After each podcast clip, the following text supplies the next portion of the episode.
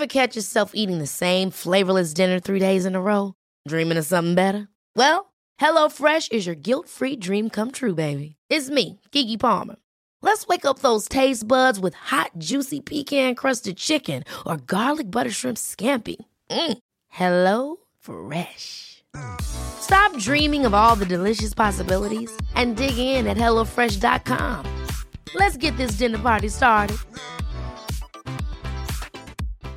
One size fits all seemed like a good idea for clothes Nice dress. Uh, it's a it's a t-shirt.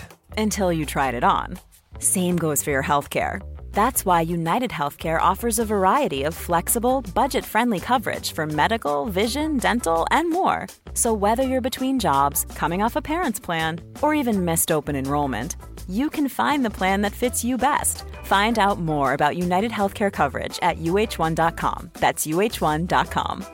Hiring for your small business? If you're not looking for professionals on LinkedIn, you're looking in the wrong place. That's like looking for your car keys in a fish tank. LinkedIn helps you hire professionals you can't find anywhere else, even those who aren't actively searching for a new job but might be open to the perfect role. In a given month, over 70% of LinkedIn users don't even visit other leading job sites. So start looking in the right place. With LinkedIn, you can hire professionals like a professional. Post your free job on linkedin.com/people slash people today. Ska ledningen gå i terapi?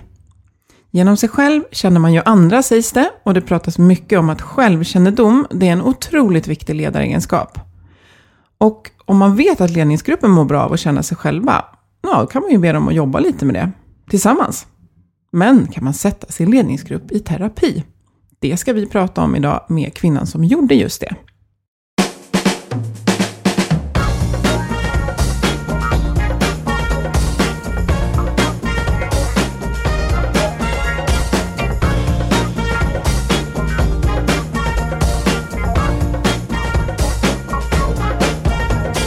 Du lyssnar på Health for Wealth, en podd om hälsa på jobbet. Idag så får vi det bara bättre och bättre. Och ändå är det så många som bara mår sämre och sämre. Så kan det ju inte fortsätta. Och därför tar vi reda på hur företag och organisationer kan bygga långsiktig hälsa och hållbarhet och lönsamhet. Och börjar vi på jobbet, ja, då sprider det sig ofta även till resten av livet. Vi är Ann-Sofie Forsmark. Jag driver företaget Formstark Resiliens. Och Boel Stier, copywriter. Lyssna på oss för nya insikter varje vecka. För dig som är chef, ledare, jobbar med HR eller är medarbetare. Ja, det känns som att de flesta som är intresserade av ledarskap, av teamutveckling och samarbete är bekanta med Googles studie Aristoteles. En omfattande studie där data från 180 team samlades in under två år och analyserades. Och vad man var på jakt efter var ju framgångsfaktorer i grupper. Det som gjorde att grupper presterade och fungerade bra. Och eh, man hittade inte det man trodde. Eh, därför att man föreställde sig att man ska hitta en viss kombination av kompetens eller en viss typ av... Superindivider liksom. Ja, någonting. Och istället var det fem faktorer som lirar rätt fint med annan forskning och studier på vad som får oss att både trivas och må bra på jobbet. Psykologisk trygghet, som vi har pratat om i flera avsnitt. Pålitlighet, struktur och tydlighet och meningsfullhet. Mm. Och de tre första, de är ju helt beroende av de relationer jag har till de jag jobbar med. Och till mig själv för den delen. Och vi behöver förstå varandra och för att förstå varandra behöver vi börja med oss själva. Och ja, ett sätt att få skjuts i det här, det är ju att gå i terapi. Men, men kan man som chef be sina medarbetare att göra det? Vad händer då?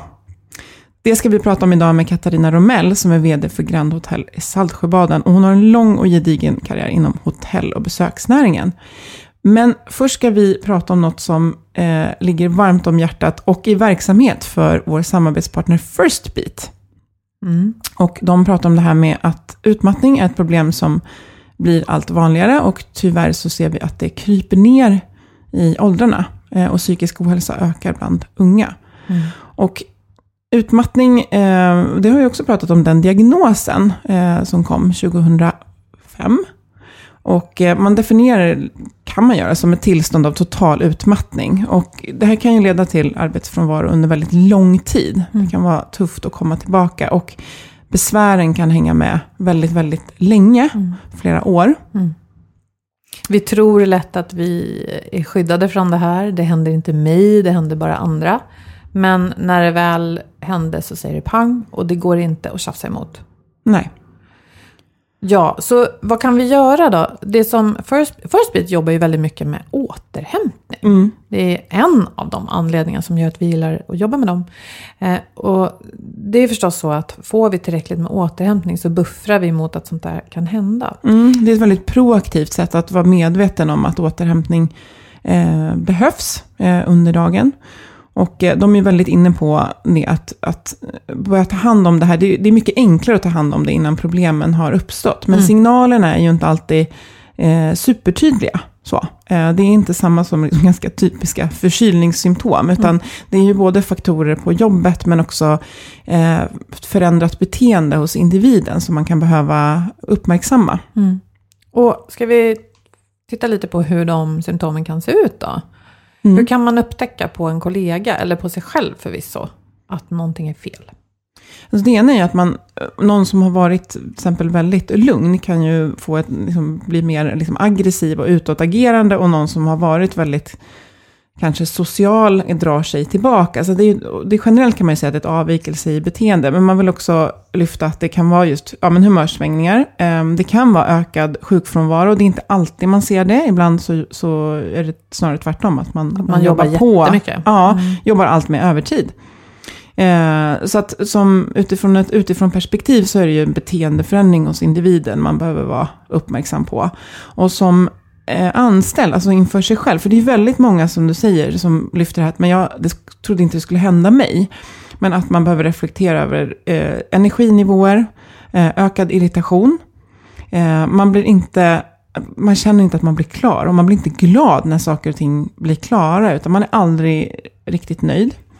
Eh, och sömnen påverkas och sen kan det vara svårt att hitta fokus. Mm. Man har svårt att sitta lugn och närvarande i ett möte och känner sig liksom stressad och på tårna hela tiden. Mm. Vi har inte tillgång till hjärnan, hjärnans Nej. fulla kraft riktigt. För vi har liksom matat sönder den under lång tid. Den här stressen som bara pågår, mm. lågintensivt, men mm. ständigt, är ju jättefarlig. Ja, så... Och det, ja, det First Beat har väldigt mycket fokus på är ju både faktorer att ta hand om när allting är bra, saker att fokusera på när det inte är, råder liksom sjukfrånvaro ännu, men när det finns problem. Men sen, eh, ja, det är ju det här som de jobbar med och deras eh, verktyg, den här livsstilsanalysen, den hjälper ju till att fånga upp väldigt kvantitativt mm, eh, hur det står till i en mm. stor grupp, men även för individ. Mm. Och vi som individer kan försöka vara lite mer uppmärksamma på hur både vi själva mår och de vi har runt oss på dagarna. Det är aldrig fel att fråga en extra gång och prata lite extra med varandra. Du brukar säga, hur har du det? Man måste inte alltid säga, hur mår du? Precis. Om den frågan kan, kan vara svår att svara på. Mm. Och vi länkar till flera eh, av deras inlägg som handlar just om det här, både vad vi ska tänka på när vi mår bra, men även vad vi ska tänka på för signaler och vad vi kan göra för att förebygga att vi hamnar i utmattning. Yes. Nu välkomnar vi dig Katarina Romell. Tack så mycket. Roligt att ha dig här. Kul att få vara här. Du har en tung meritlista med chefsjobb inom Viking Line, Scandic Hotels, Visit Sweden, Radisson och Grand Hotel Saltsjöbaden dit du nyligen har återvänt som mm. VD. Cirkeln är sluten brukar jag säga. Ja, det trodde jag inte. Nej, för jag hörde dig i en annan podd säga att Nej, men jag gillar att göra avslut och gå vidare. Mm. Men den här Absolut. gången var det annorlunda. Ja. Jag, jag blev faktiskt kontaktad av ägarna ett antal gånger och eh, har sagt nej många gånger, men sen åkte jag ut och så fick jag feeling. Så tänkte jag, det är meningen. Jag, jag, jag tror på att saker och ting kanske kommer till dig. Ibland för att du har en omedveten önskan om att det ska göra det, men, men det är lite grann go with the flow, eller lyssna in något mycket för mig. Då fick jag feeling och då tänkte jag, det här ska jag göra igen. Var det, ja förlåt, fick du feeling, eh, liksom, jag tänker det när du såg byggnaden, för den känner du ju till sedan mm. tidigare, den har legat nära där du var innan, eller var det att Nej, du träffade personal? Det är med ambiansen, ja. som, ja. som, när man kliver in där och så känner man wow, det här är ju ett roligt uppdrag. Och jag tror att det är en kombination av utmaningen och eh, stället tillsammans med att ha ägare som, som man känner att man kan lyckas tillsammans med. Mm. Så det är alltid en kombination av saker som ends up då i att man blir tänd och vill Mm. på riktigt. Och vad är uppdraget för dig nu? Uppdraget är ju att sätta Grand Hotel Saltsjöbaden på kartan igen. Det har varit väldigt slitet och tråkigt och både, både gällande personal och själva hårdvaran. Så att nu ska vi renovera och vi ska bygga ett nytt team och vi ska lägga oss på en bra nivå så att, så att man helt enkelt vill komma dit på weekend och på konferenser. Du har ju en, en, eh, som vi sa, en tung meritlista och du har vänt, eh, du har fördubblat omsättningen eh, på ett ställe där du var på, jag tror fem år, från 30 till 60 miljoner, vilket är fantastiskt. Kan du ibland känna lite, mm, vad kallar vi det för, imposter syndrome, att mm, nu vill de att jag ska göra, svinga mitt trollspö. Ja, absolut, hela tiden. Nej, men jag har, jag har himla stor frihet också från ägarna som, som äger idag. För att de är inte i hotellbranschen. Och nu har jag fått komma med egna förslag, vad jag ska göra det här stället. Och, och då kan man ju känna att, åh herregud, har jag koll på det här? Mm. Men, eh, men det där är så himla intressant. Att våga säga att man faktiskt ibland känner det själv som ledare. Mm. För att för mig, när jag studerar ledarskap, så handlar det så himla mycket om att våga vara liten ibland som ledare också. Och just den där känslan att det här kan jag inte. Vem ska jag anställa som kan det här 10 000 gånger bättre än vad jag kan det? Mm. Just det, att man inte behöver kunna allt själv. Och jag tänker efter en lång chefskarriär så, så har man väl kanske byggt upp den tryggheten. Absolut, Mm. absolut. Men hur ska man ha den från början? Du som har lyckats, vad skulle Mm. du säga till en ny chef? Lär känna dig själv, skulle Mm. jag säga. Jag tycker det, jag har ju själv gått i terapi väldigt mycket. Det började faktiskt med att jag sprang in i väggen när jag fick mina två barn. Och jobbade som en galning på Scandic och skulle göra karriär. Och min man gjorde karriär och ja, det var fullt, fullt upp mitt i livet. Och sen så en dag så satt jag där på trappen och orkade inte mer. Mm. Och mamma och pappa kom ner och skötte barnen och ja men en klassisk utbrändhet. Och efter det så, så tror jag att jag, jag förstod att jag måste kontrollera min egen ambition. Och jag måste hitta ställen att vila på. Och att ägna mig bara åt mig själv och kanske dra ner tempot. För en kort stund, återhämtning helt enkelt. Så där började det och då började jag med terapi, egen terapi. Av många olika sorter och jag tycker det är jätteroligt. Jag har gjort resor till Bali och varit där och gjort allt möjligt konstigt. Jag har varit på Bara Vara, jag har gått i terapi i hur många år som helst. Till och från, precis som det är, för ibland blir man ju jätteless. Och då tycker man att Nej, men nu, nu är jag klar. Och sen så kommer man på att oj då, det var jag kanske inte riktigt. Blir man någonsin klar? Ja, men jag tror att det har med åldern att göra. Nu är ju jag 58 och jag söker inte längre det här som jag sökte tidigare.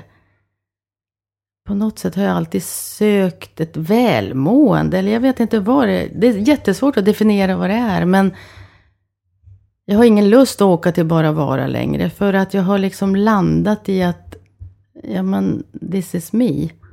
Mm. Men det finns mer att upptäcka, tänker jag att det låter som. För att du Ja, är på väg ut på en ny säkert. resa. Ja. Absolut, alltid. ja. Men man, Men man, man kan ändå känna sig färdig med... Nej, inte färdig. Man känner sig trygg. Mm. Det är det. Mm. Man är trygg och man är lugn i sig. Jag tänker på ordet jag tänker, inre kompass, att det Mm. faktiskt betyder någonting. Att det, jag, vet, jag kommer veta hur jag ska förhålla mig till saker, Mm. för att jag har för det första varit med om mycket, men Mm. också fått hjälp att liksom navigera i det här via terapi. Så att jag vet att vad jag än ställs inför så har jag en inre kompass som kommer ge mig. Och det är den där vi inte har när vi är yngre och måste hitta. Exakt. Och för vissa så blir det en jäkla massa dikeskörningar innan Mm. man hittar det och riktigt jobbiga. Och för vissa så blir det mer att man liksom växer. Ja, nu blir vi filosofiska här. Eh, men jag tänkte på, jag och Boel, vi, vi är lite inne på det här att prata kultur och värdeord och saker som står på väggarna och som ibland känns i rummet, men som ibland inte känns. Och jag vet att, att ärlighet är ett viktigt liksom, värdeord för dig. Hur tycker du att det, hur tar det sig uttryck där du får sätta prägel på organisationer där du har jobbat tidigare och jobbar nu? Jag tror att jag, jag förstod inte riktigt jag har satt det ledordet tidigare och jag sätter det igen. Äkta, ärlig, kärlek och värme. Så var det. Mm. Och jag har inte riktigt förstått att de där orden, när jag satte dem första gången förstod jag inte att de var landade i mig själv. Och att de måste vara landade i mig själv för att jag ska kunna leva dem. Mm. Man pratar ju ofta om att leva sitt varumärke och det där är väl mitt eget varumärke då, som jag måste leva. Jag kan inte fejka en ärlighet och jag kan inte fejka en äkthet om den inte finns hos mig själv. Och det är där hela resan när man bygger ett team startar. Det här är mina ledord som ska bli våra ledord som ska bli det kunden känner när den kommer hit. Ordet kärlek eh, är ju laddat, Mm. tycker jag. För, att, för, för det, det måste, jag, jag känner att jag behöver hitta ett förhållningssätt till det, men jag tänker att det ska pågå på jobbet. Eh, hur, hur, hur definierar du liksom kärlek på arbetsplatsen? För att den, den kan ju uppstå och betyda andra saker. Men, men Det var så himla roligt att du säger det. För första gången jag presenterade ledorden för styrelsen på, på vår gård, när jag sa kärlek så då blev det så här fnissigt. Och jag, jag förstod inte riktigt, varför blev det det? Men, men efteråt har jag funderat, ja men det där, det är ju som du säger, det är jätteladdat. Men vad är kärlek? Definiera kärlek. Eh, den behöver ju inte vara mellan man och kvinna, utan den kan ju helt enkelt bestå i att man tycker om sina medarbetare. Och det där, den där resan gjorde jag också för att när man jobbar i stora bolag, och främst internationella kanske, då, då är det inte riktigt okej att tycka om sina medarbetare. Man, inte tycka om. Alltså man får inte älska dem, man får inte... För, för du har hela tiden där, ja men du måste ju göra dig av med dem om du inte blir lönsam. Ah, så det kan vara lite farligt att visa känslor, för då blir man Exakt. själv sårbar. Exakt. Och så skulle man på något sätt ha gett felaktiga förväntningar. Men där borde det ju ändå finnas en överenskommelse om att ja, men jag är anställd här, det är ju ett avtal. Sen kan vi ha en personlig relation som chef-medarbetare. Eller som vänner utanför jobbet också. Det är väl lite olika saker. Det är helt olika saker. Och framförallt så, så måste du som ledare vara så tydlig så att din personal förstår när det är jobb och när det är Katarina privat. Sen är man kanske inte så privat på, på arbetsplatsen, men man behöver inte vara privat för att kunna tycka om varandra. Man kan skapa relationer som är arbetsrelationer, men med kärlek och värme. Just det, man brukar ju prata om eh, att man kan vara personlig utan att vara privat. Exakt. Men precis, men det kanske... För jag gillar den- den innebörden som du beskriver kärlek med. Och jag kan tänka att om jag får lägga vad jag skulle vilja lägga i det på arbetsplatsen så vill jag verkligen jobba med kärlek. Alltså det ger en... Det är bara win-win-win. Men vi kanske, för vissa behöver man liksom prata om det. Och jag gjorde reflektioner, vi pratade om det. Jag var i, i England på ett, ett eh, HR-event och det var några från USA och det var några från England. Och hur man använde uttryck, uttryck på helt olika sätt. Och eh, en kvinna från England sa, men vi kan inte prata om love in the workplace, det, som ni gör i USA. Eh, Och då var det att vi fick bara prata om det där, men vad, vad är det vi menar? Och då kunde man enas om att man, man menade nog samma sak, men vissa var redo för begreppet och vissa kände att, oh, det här kan vi inte prata om. Så att, ja, men... Men eh, egentligen är ju det bara ord, så det kan ju säkert vara viktigt att ha ett ord som funkar i den kultur och i den miljö där man är och betyder rätt saker. För att om love skulle få alla att tänka på liksom parrelationer, då leder det ju fel. ja, Så, för att skjuta in en grej. På eh, min, alltså min arbetsplats där jag jobbar nu har vår ledare, vår vd, eh, satt ett antal värdeord. Precis som du då, han kände att de, de här bor i mig, så de här, de här är våra värdeord. Och då diskuterade vi eh, kring det här och, och ett av dem är kärlek. Jag köpte det idag. Men min invändning först var, nej men jag skulle personligen då hellre tycka att kärleksfullhet eh, var bättre. För att, och det här tänker jag koppla till vad vi ska prata om idag, det här med integritet och hur långt kan man gå. Eh, för jag tänker så här, ingen kan ju bestämma eh, vem jag känner kärlek för. Eh, ingen kan framtvinga det eller liksom få fram det på beställning. Men att vi ska ha en kärleksfull relation till varandra i bemärkelsen omtanke, respekt och lyssna, eh, den köper jag. Så vad säger du om gränsdragningen där? Men det är ju en definitionsfråga, ska jag säga. Det beror ju på hur du definierar kärlek. Jag menar, kärlek kan ju vara så himla stort. Jag tror att om du frågar Dalai Lama om vad kärlek är så, så är det ju hur stort som helst. Det är ju vi själva som, som kör en jäkligt tajt definition av vad, vad det ska vara.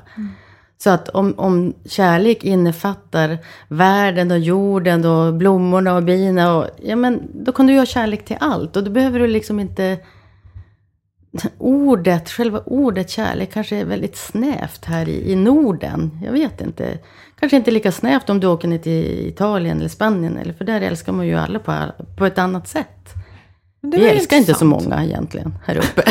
Gör vi inte? Nej, Nej, men men jag tror vi är väldigt, Ja. Men jag tror generellt sett att vi är väldigt återhållsamma med vår kärlek. Vi kanske känner den mer än vi visar det. Exakt, exakt. Men det var intressant, eh, tycker jag, den vinkling du gjorde nu. Att det behöver inte handla i varje stund om min relation till just dig eller just dig. Utan mer kanske en inställning. Mm. Ja, för den går jag igång på. Att så här, det ska göras med kärlek. Alltså annars får det banne mig vara. Så kan jag känna lite. Livet är lite för kort. Ja, och gärna För- känna kärlek till sin uppgift och sitt sammanhang. Ja. men nu är jag med. Nu, är jag med Ja, på tåget. Då har vi rätt Ja. ut det. Vad skönt. eh, jo, men och du har ju som sagt gjort många, man kallar ju, pratar ju om resor. Eh, bland annat med vår gård, då, i Saltsjöbaden.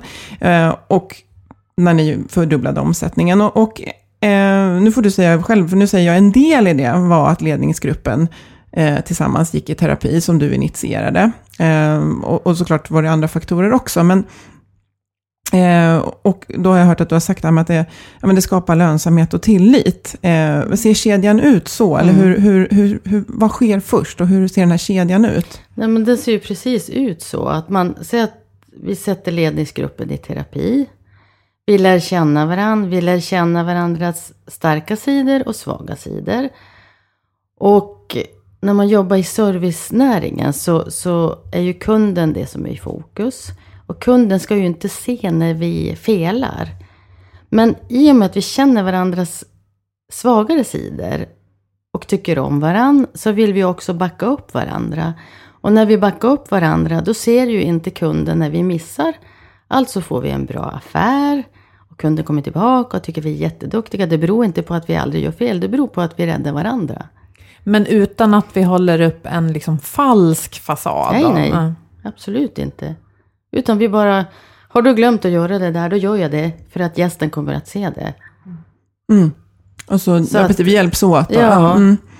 Och det är ju just det där, alltså det viktigaste kanske är acceptansen av svagheter. Att, att acceptera att alla har det. Och vi ska bara samlas runt dem så vi vet vilka vi har i gruppen. Och det svåraste av allt är väl att våga se sina egna. Ja, absolut. Ja, men det där, det krävs, det säger jag alltid. Om man ska göra en sån här grej, då krävs det ju mod av ledaren.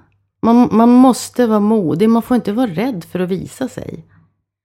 Och för att visa sina lite sämre sidor. För det har man ju.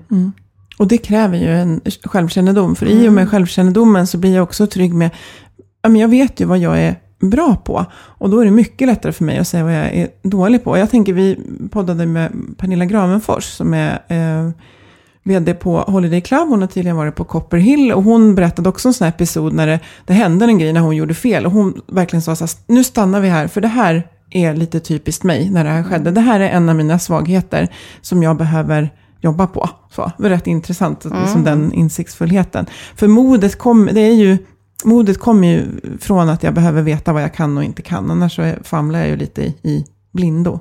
Säga. Men hur, eh, hur initierar, hur kom du på idén och eh, sätta ledningsgruppen i terapi? Och hur togs det emot av den ledningsgruppen? Ja, men jag, jag kom på det för att jag själv gick en utbildning i KBT och ledarskap. Och sen började jag fundera på det där och tänkte, gud, här ska ju hela ledningsgruppen gå. Och föreslog det då för ledningsgruppen. Och en del tyckte det var spännande och intressant. Någon tyckte det väl var sådär och, och en tyckte att jag var helt knäpp i huvudet. Som, men hur tänker hon? Varför skulle jag vilja gå det här med och terapi? Det, det kan ju kännas hur långt borta som helst för, för en del. Hur långt borta som helst. Det, det finns ju en enorm laddning runt terapi. För de som aldrig har varit i kontakt med det. Kan det kännas som att nu ska hon peka på mina fel? Säkert. Säkert omedvetet också, för att man kanske inte ens är medveten om, om vad man tänker. Men, men rädsla tror jag är stort. Jag tänker om vi sa att kärlek var ett laddat ord, så, så, så säger man ju ofta, slänger sig med, ja herregud, efter det här måste jag nog gå i terapi. Alltså att det är väldigt kopplat till någonting eh, alltså patologiskt, alltså att det, det, det finns ett problem så jag måste gå i terapi. Medan jag mår väldigt bra, men jag vill utveckla mig, jag vill gå i terapi. Det, man behöver precis förhålla sig till, ja. Mm. Men det är jättespännande det här med integritet och, och lite hur man kan göra något sånt där modigt utan att... För jag tänker att det skulle kunna vara så att en av de här personerna sa tack och hej. Nu verkar inte det ha hänt i just ditt fall. Nej, men jag tror inte att det händer. För att det har ju för, för, för, Alltså innan den här händelsen så har ju jag eh, skapat trygghet. Det är ju inte så att jag kan gå in och, och föreslå det här i en otrygg grupp. De litar ju på mig. Och det är ju en stor del av att vara ledare. Att, att, att de får känna att hon är här. Hon, hon, är min, hon backar mig. Hon håller min rygg hela tiden. Jag, jag vågar, jag vågar. Jag vågar växa. Mm. Så det är med den ansatsen. Ja. Mm. Mm, det kom lite före kan man säga då. Alltså, tilliten i gruppen fanns Tilliten före i- innan ja, ni gick in. Var in, absolut. även om den byggdes på då förstås. Vi hade ju ja. säkert jobbat tillsammans då i två år. Okej. Mm, mm.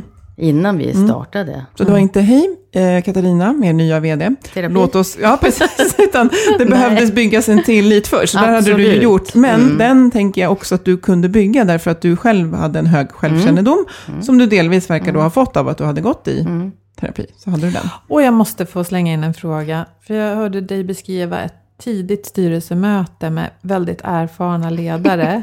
Eh, Det var Karriärpodden som jag gärna tipsar om att lyssna på.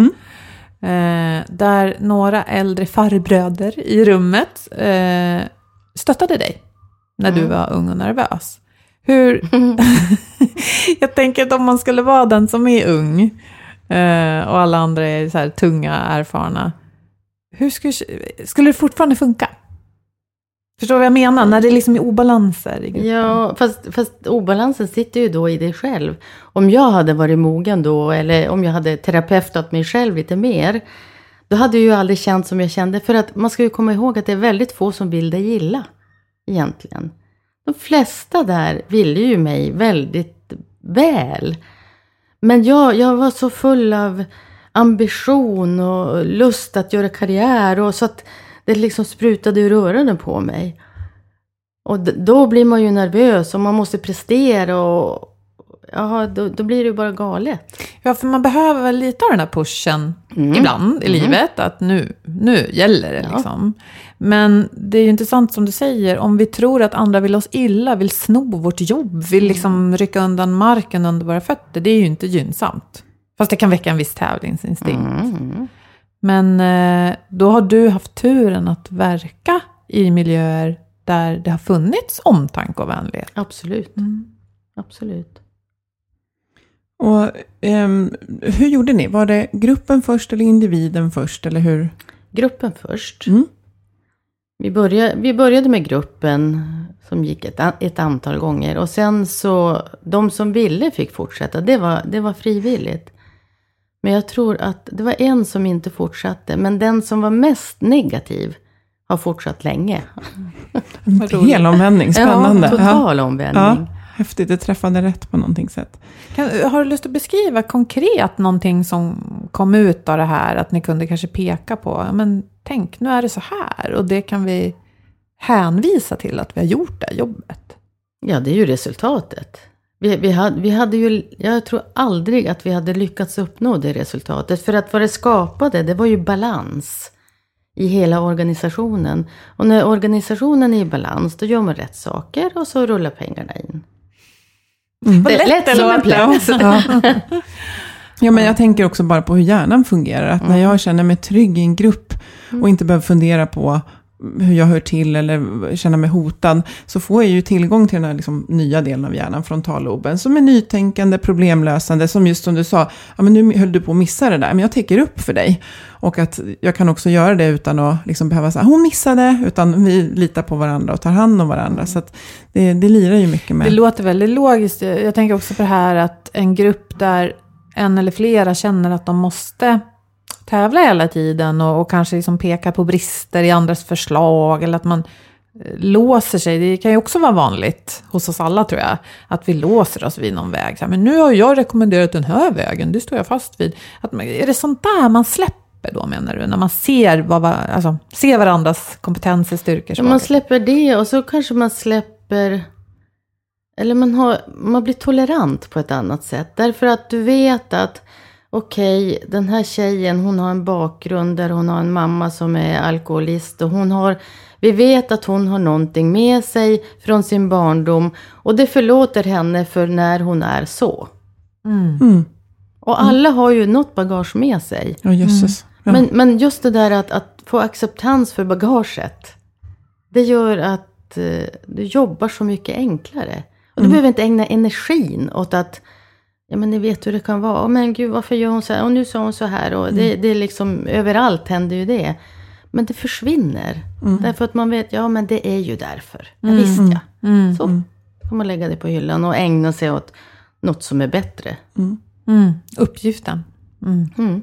Och precis, apropå det då, uppgiften. När det, nu tänker jag, nu, ni är ju liksom kvitto på att det här funkade bra, men finns det en risk att man fastnar i det som vi brukar kalla för navelskåderi? Alltså att vi, vi fastnar i, i, i våra egna problem och inte lyckas lyfta den här liksom, terapin till att det här ska föra verksamheten framåt?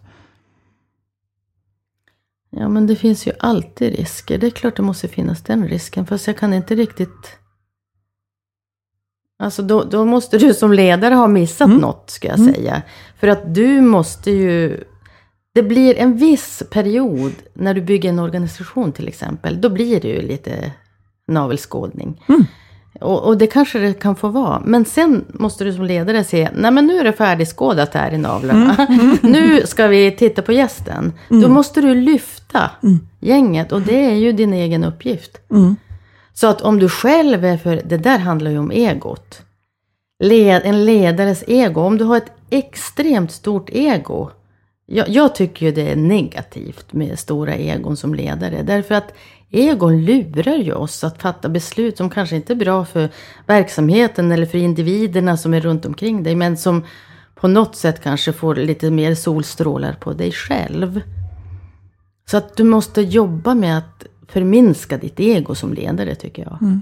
Oh, och det där kräver också självinsikt tänker jag. För visst är det så att eh, det finns en tendens till att har man ett stort ego så vill man också kanske vara chef och ha den titeln och den rollen. Och att sen bör man också göra resan, oj jag ska ju minska det här. Ja, det där är ju en... Jag tror man måste vara stor för att minska det. Ja, Det är det. ja. De största kan vara små. Mm, Just det. Mm. Mm. Den var intressant. mm, Nej, men för jag är också nyfiken på, det finns ju någon gammal mytbild eller så sägning att eh, riktigt framgångsrika människor kanske i arbetslivet är ofta psykopater. Det här är ju, jag vet inte om det har någonting överhuvudtaget med forskning, men jag har hört det ofta och mer förr. För du ska kunna ha vassa armbågar, du måste klättra över lik. Alltså jag tror vi alla känner igen den här typen av resonemang. Och jag vet inte om det är jag som har förändrats eller världen, jag hoppas världen. För att jag hör mycket oftare talas om saker som kärleksfullt ledarskap och lyhört ledarskap idag. Men, men jag tänker att någonstans så krävs det ju någon slags skinn på näsan, att man har någon bild av någonting och att man är vad ska jag säga, beredd att välja bort både saker och människor egentligen för att nå någonstans. Så hur ser du på de här två ytterligheterna och, och liksom vad som krävs för att vara en, inte bara bra, utan också faktiskt framgångsrik ledare? Ja, men det låter ju så tråkigt att säga att man, att man måste ha balans. Men jag menar, det ena utesluter ju inte det andra. Ambition, du behöver ju inte ha ett stort ego för att ha ambition. Nej, kanske inte. Jag tror inte det. Sen har jag inga hundraprocentiga svar på denna svåra fråga. Men, men, eh, men varför ska man behöva det? Alltså, om du har entusiasm är väldigt bra att ha. Lust är ju väldigt bra att ha. Eh, kontroll på din egen ambition. För jag, för jag tror att ambition kan ju också... It kills liksom. Om du, om du har ambitionen är fel i förhållande till ork eller andra saker som du har runt om dig. Då blir, då blir det jobbigt. Nej, men jag, jag ser inte att, att du måste välja där. Jag, jag tror att det handlar om att balansera livet helt och hållet. Mm. Och kanske våga se att man har ett visst behov av bekräftelse. Ja. För ibland pratar vi om det som att det är dåligt. Mm. Vi säger ju att mm, prestationsbaserad eh, Självkänsla. Mm. i för stor utsträckning kan vara dåligt för oss. Men jag tänker att vi behöver ju inte heller låtsas som att det inte finns där. Det är ju en motor. Se mig, liksom. Jag har något här, lyssna på mig. Det är ju bra tills det tar över. Mm.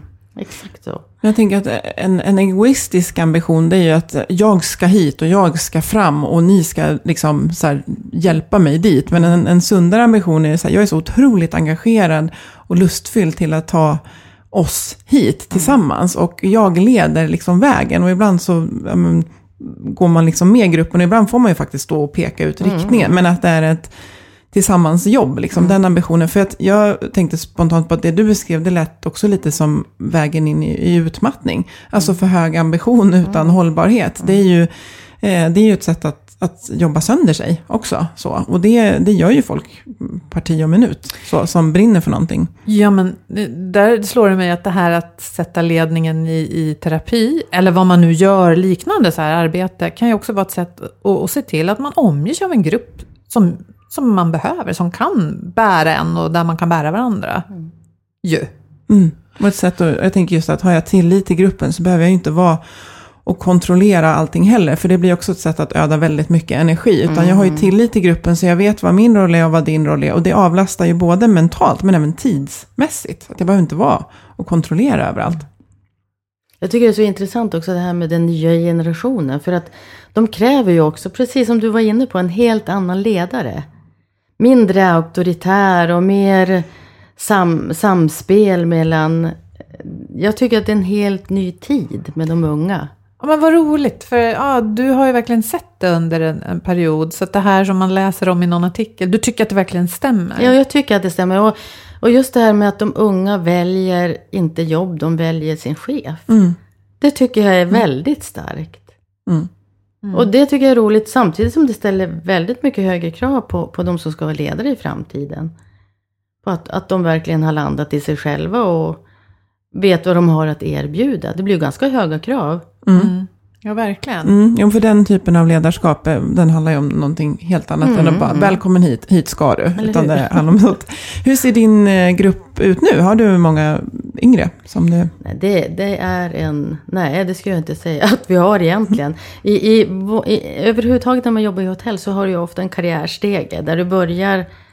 ja, Du kan börja i servis eller i reception och så jobbar du dig uppåt. Men idag, jag skulle säga att medel, medelåldern är nog runt 40. Mm.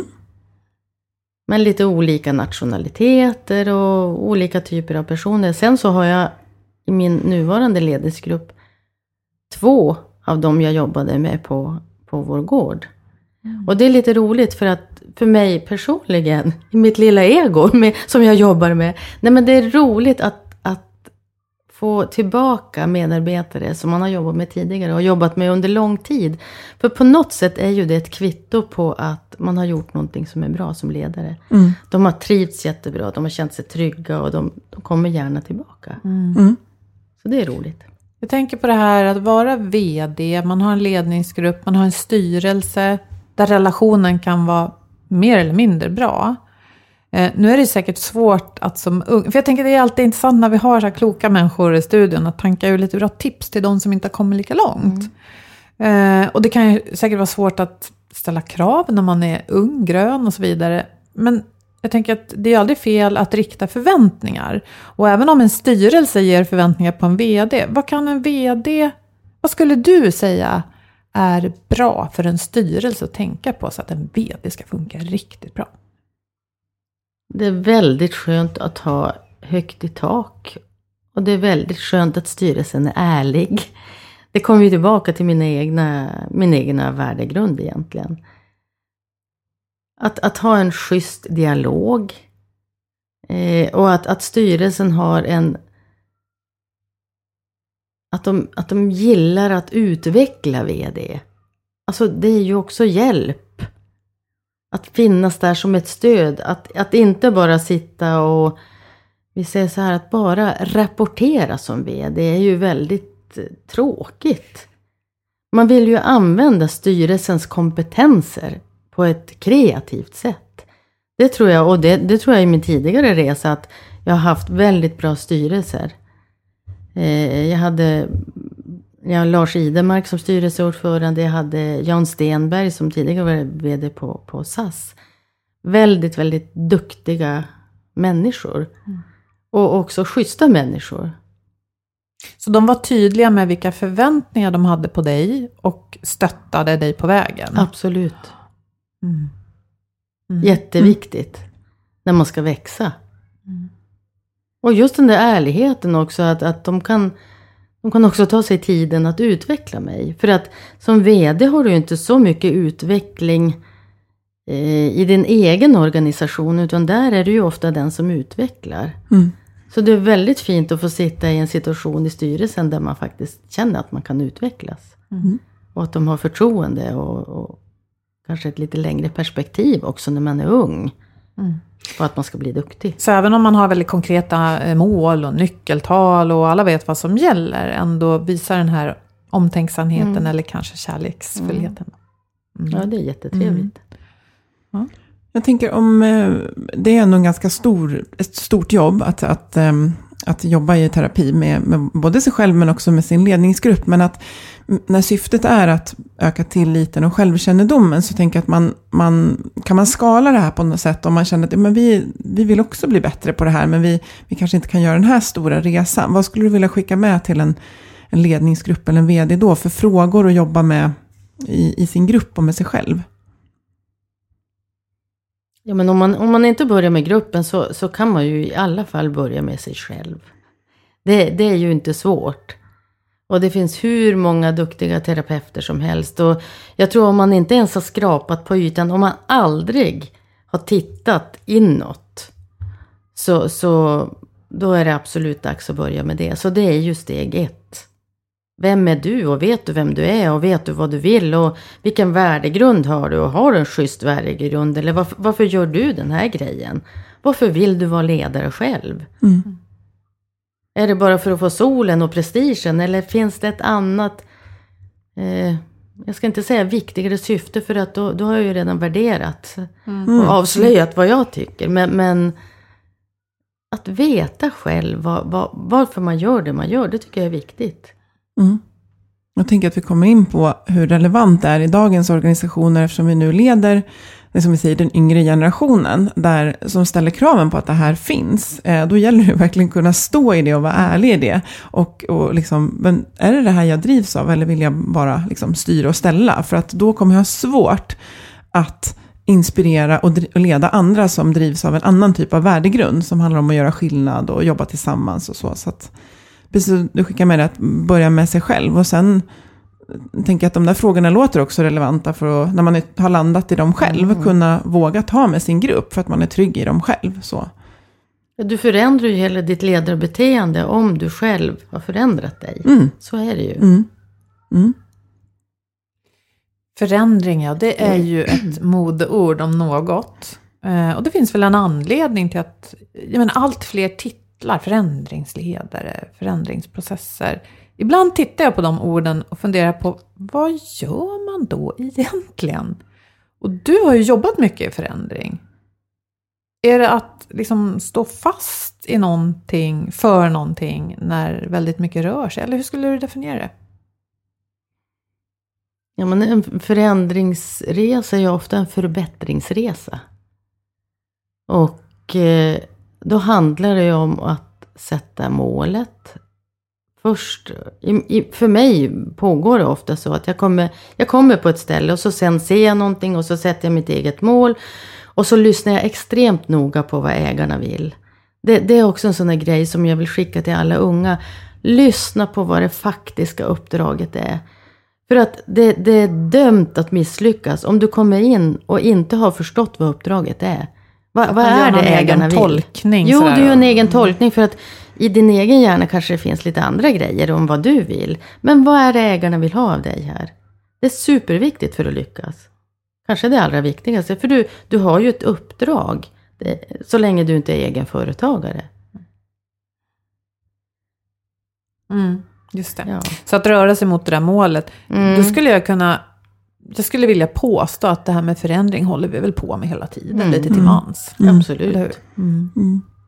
Jag tänker mycket den förändring vi pratar om nu, den, den känns som att den, det är att förhålla sig till saker som förändras där utanför. Att det går att göra nya saker tekniskt och digitalt och sådär. Men i slutändan så är det ju beteendeförändringar hos individen som ska till. Och det, det håller, som sagt, det håller vi ju på med antingen medvetet eller omedvetet och åt goda håll eller Det är också så intressant om man säger förändring. För att när jag tänker på förändring så tänker jag på den här förbättringsresan som jag då hellre kallar det. Som ska mot målet. Och den innebär ju också att du inte förändrar. Den innebär ju verkligen att du håller dig Mm. på den bana som du har valt. Ja. Mm. ja Eller hur? precis, och det är lite det- intressant Ja, det för där. vi har pratat om det där ibland, att det är så himla inne att säga att man förändras. Och, vad är det vi brukar säga? Eh, man ska vara så agil. Fine, det är ju Mm, förändringar är jättekul. enda beständiga. Ja, Ja. fast vi ska ju fortfarande hit. Och sådär. Mm, Ja, mm. Så mm, det där kompassen, mm. det är väl den som måste vara Mm. fast. Ja, för om du pratar om, om en ledare som är för föränderlig så blir ju det väldigt jobbigt för organisationen. Och det blir ju inte, det, är ju, det kan ju nästan vara motsatsen till trygg, trygghet, Ja. tänker jag. Och då kanske man inte får den viktiga förändringen att hända. Nej. Mm. Så kan det vara. Alltså, ja, hur knyter vi ihop den här säcken? Ja. skicka ledningen på terapi. Jag Ja. tycker att det var jätteintressant att höra dig prata om det här med självkännedomen. Mm. Och att inte vara så rädd för att ta upp ämnen som kan upplevas som obehagliga. Nej. Ja.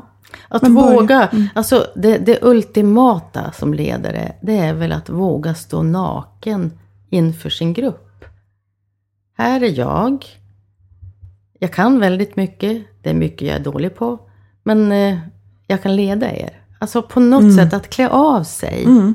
och vara äkta i det. För när man är den ledaren kan man ju också bli den som väldigt publikt får gå. Det är ju det som skiljer eh, uppsatta positioner mot men en mer vanlig anställning. Att när du blir av med jobbet så är det buller och bång och rubriker. Superintressant det där också, därför att man får inte vara rädd för att få gå. Du får aldrig Nej. som ledare vara så himla rädd om ditt jobb så att du inte gör ditt jobb för att du är Mm. rädd för konsekvenserna. Nej. Det är också mod. Att, att Ja, förstå att det, Det är det så kommer mycket med. mod Mm. i det. Mm. Mm. Intressanta tankar.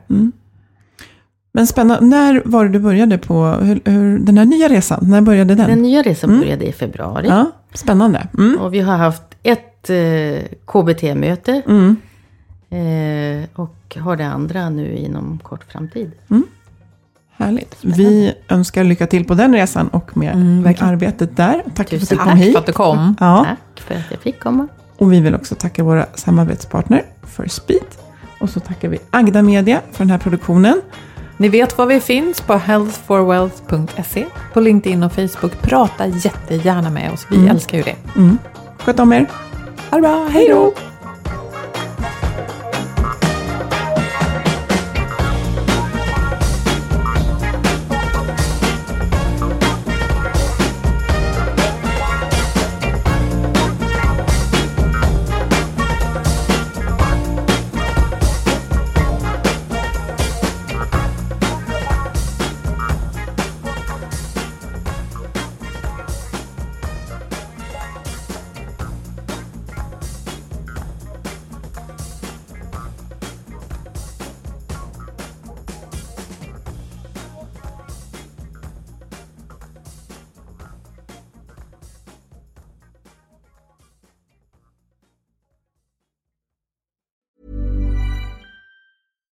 Hey, it's Paige DeSorbo from Giggly Squad. High quality fashion without the price tag. Say hello to Quince. I'm snagging high-end essentials like cozy cashmere sweaters, sleek leather jackets, fine jewelry, and so much more. With Quince being 50 to 80% less than similar brands. And they partner with factories that prioritize safe, ethical, and responsible manufacturing. I love that. Luxury quality within reach. Go to quince.com slash style to get free shipping and 365 day returns on your next order. Quince.com slash style. Ever catch yourself eating the same flavorless dinner three days in a row? Dreaming of something better? Well, HelloFresh is your guilt-free dream come true, baby. It's me, Gigi Palmer. Let's wake up those taste buds with hot, juicy pecan-crusted chicken or garlic butter shrimp scampi. Mm. Hello Fresh. Stop dreaming of all the delicious possibilities and dig in at HelloFresh.com. Let's get this dinner party started. Mom deserves the best, and there's no better place to shop for Mother's Day than Whole Foods Market. They're your destination for unbeatable savings, from premium gifts to show-stopping flowers and irresistible desserts. Start by saving 33% with Prime on all body care and candles. Then get a 15-stem bunch of tulips for just $9.99 each with Prime. Round out Mom's menu with festive rosé, irresistible berry chantilly cake, and more special treats. Come celebrate Mother's Day at Whole Foods Market.